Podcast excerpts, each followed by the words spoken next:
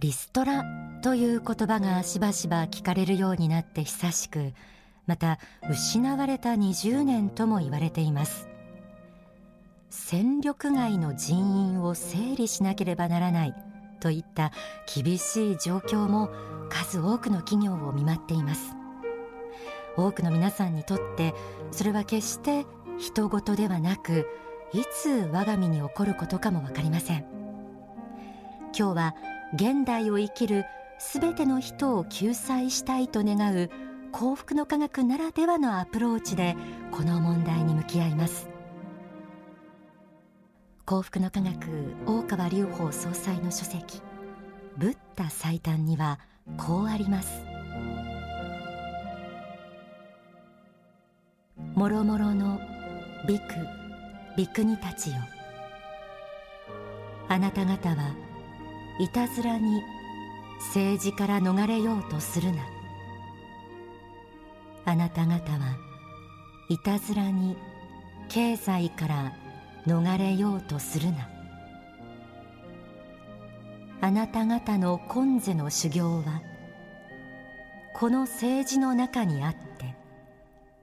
この経済の中にあって、心清く、心正しく、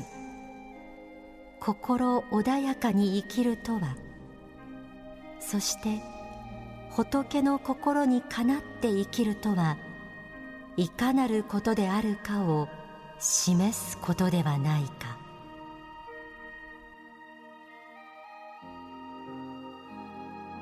ブッダや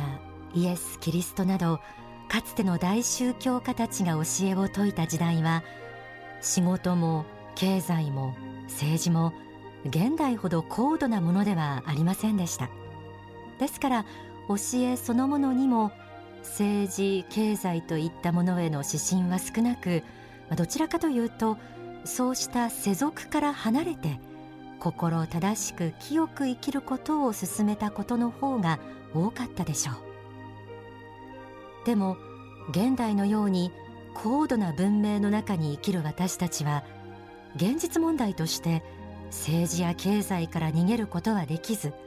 むしろこうした世界の中をどのように生き抜いていくかということを考えなくてはなりません。難しい時代を乗り切るための指針を幸福の科学は新しい宗教ならではの視点で様々に示しています。そんな中、大川総裁はこの度、どんなに時代が変わろうとも社会に必要とされるための人材論を記した書籍、サバイバルする社員の条件、リストラされない幸福の防波堤を出版しました。今日はこの本を紐解きながら進めていきます。題してサバイバルする社員になろう。まずは前書きから朗読します。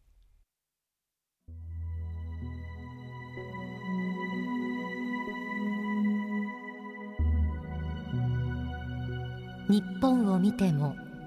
諸外国を見ても、これからは当分厳しい経済環境、経営環境が待ち受けていることが予想される。賃金の安さに惹かれて海外に工場展開した会社はカントリーリスクにさらされ、国内企業も外国企業との競争に敗れつつある。また不況の国が多いため輸出も鈍化し、増税や電気料金値上げのため家計も企業もリストラ対策のための苦渋の決断を迫られている。本書ではいつもとは少しトーンが違って、サバイバルする社員の条件、つまり会社で生き残り組になるための条件をみっつに絞って話した。特に能力よりも性格の方が大事だということを強調した。このリストラされない幸福の防波堤を一人でも多くの人に学んでいただき、仕事論の一つとして教訓にしてくだされば幸いである。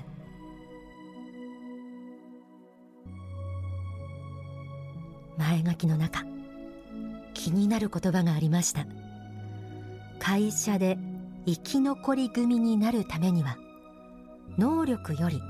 性格の方が大事。意外に感じた方も多いんじゃないでしょうか。普通であれば能力の高い人が会社で重宝されて長く生き延びていけると思いがちですし、この番組でもそうした角度からの仕事論をお伝えすることもしばしばあります。でも総裁はあえて能力より性格の方が大事と言います。今までお伝えしてきた仕事論も、実はその奥には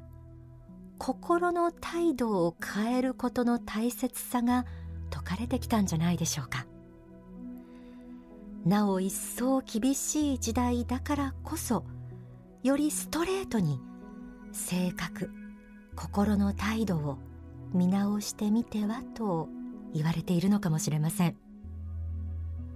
ただ、性格を見直すなんてそう簡単なことではありません。でもまず、仕事に向き合う自分の傾向性をしっかりと見つめる、顧みることから始めてみませんか。今からご紹介していくのは、仕事において今こそ知っておきたい基本的なみっつの鉄則です。ひとつめは、几帳面で正確な仕事を心がける。ふたつめは、上司などにタイムリーに報告を行う。みっつめは、メカニカルに仕事を進める。これらはすべて性格に関わるということなんです。一つずつ紹介していきましょう。まず、几帳面で正確な仕事を心がけることについて、こう説かれています。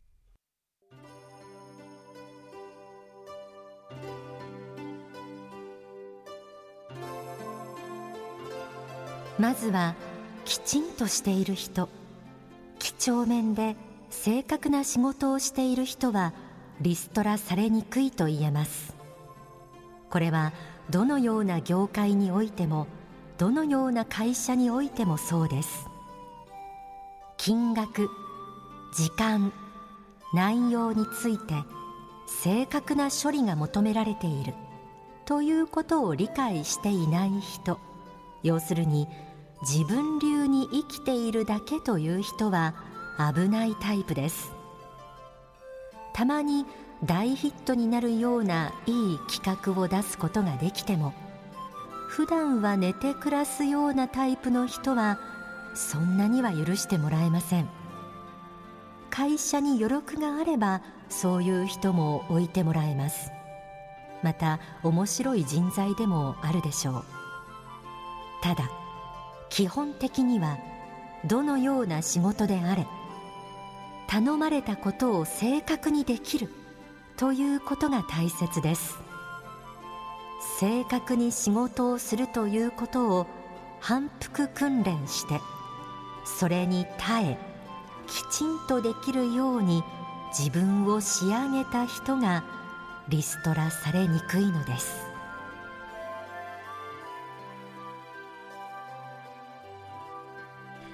耳に痛い話かもしれませんね。仕事に慣れて長く働いているうちに、ミスがないか確認する作業もおろそかになってきたり、そこには多少正確さを欠いた仕事をしても、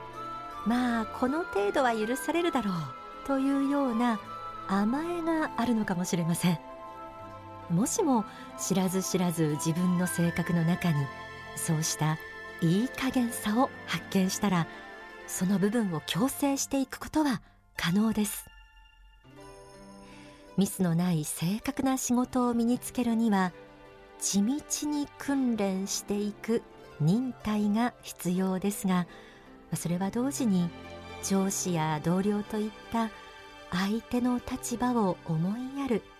きめ細やかな心がけ次第でもあるでしょう。二つ目の条件です。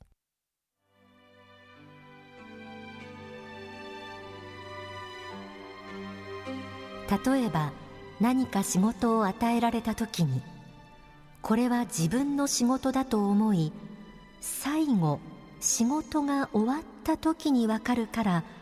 途中で報告しなくてもいいだろうというような感じで、ずっと自分だけで仕事を進めていく人もいます。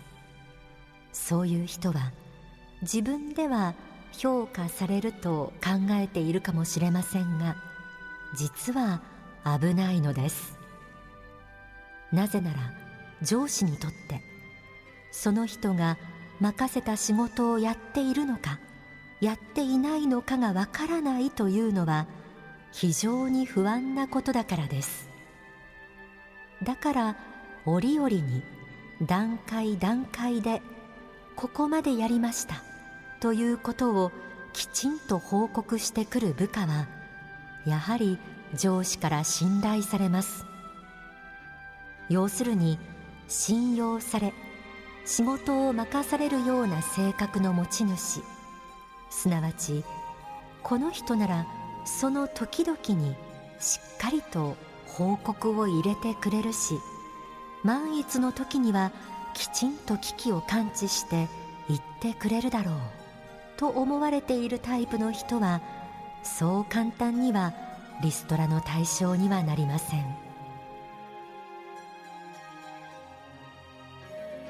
自分が進めている仕事を途中段階で報告するというのは、意外に勇気のいることではないでしょうか。不本意な判断をされて方向転換されるのではないか、そんな不安からついつい報告を後回しにしてしまうこと多いと思います。でも上司の立場に立つと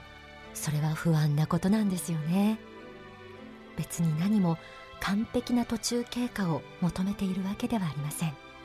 ここでは完璧主義という一面も捨てて相手の立場に立つという態度も必要だと言われているのかもしれません。さあ、性格に関わる仕事の鉄則みっつめ、メカニカルに仕事をしようについてです。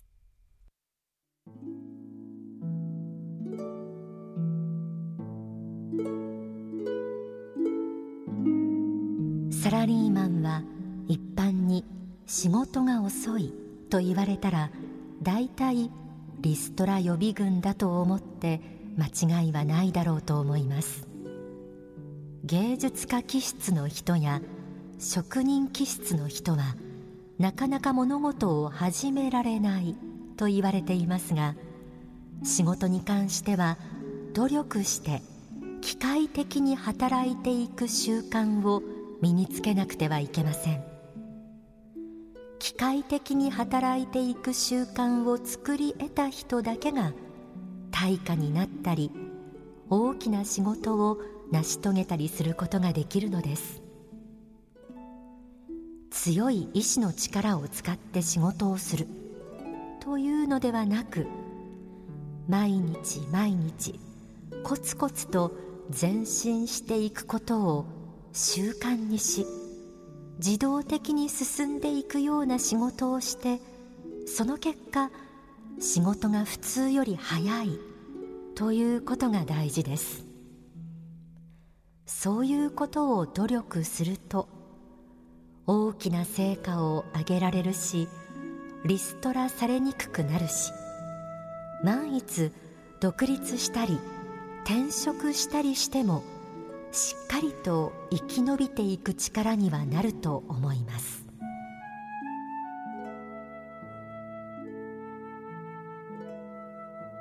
気分に左右される心は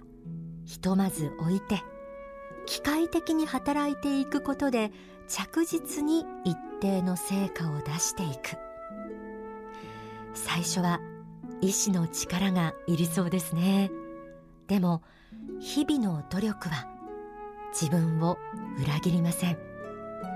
その積み重ねは必ず自分の中に習慣を作り上げてくれます。今日は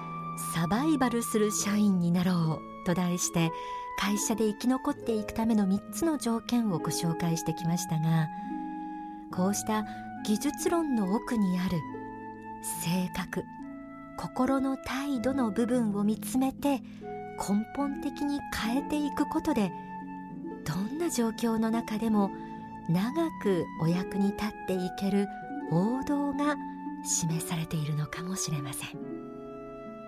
ではここで、幸福の科学的仕事法と題された大川隆法総裁の説法をお聞きください。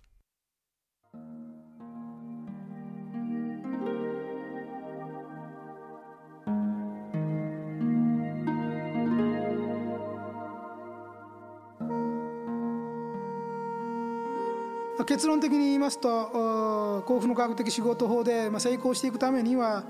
信仰心の増強が大事ですと。信仰心の増強がですね、さまざまなそういう魅力的な人格を作ったり、自分の天分を発見したり、適材適所で生きていく道も開けますし、また気配り、勘、イマジネーション等の源泉にもなりますね、信仰心が強くなればね。さらに当会の教えの中には合理的な方法もかなり提示していますから、これは凝縮された知力ですね、知恵の部分、これでもっても成功できる。信仰心の中には、広い意味での信仰心の中にはこの知恵知恵の力を信ずる心も入っていますから、そういう知恵を磨き続けるということもこの信仰心の増強の中には含まれていきますね。そして判断力、交渉力、説得力等を磨いていくことによってですね、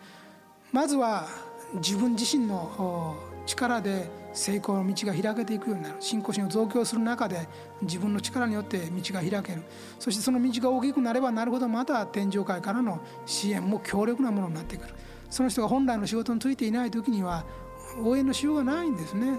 しかし本来の仕事についてきたら、いよいよ待ってたとばかりにですね、守護霊や指導霊も仕事をし始めるんです。ただそこまでまだ行ってなかったら、幼稚園児のように砂場で遊んでたら指導のしようがないんですね。転ばないようにしろとか言ってもしょうがないんで、そんな大きな指導じゃないですから、やはり本来の仕事をやればですね、それなりの指導が降りてくる。だからまずは自分で道を広くし、長くし、強くして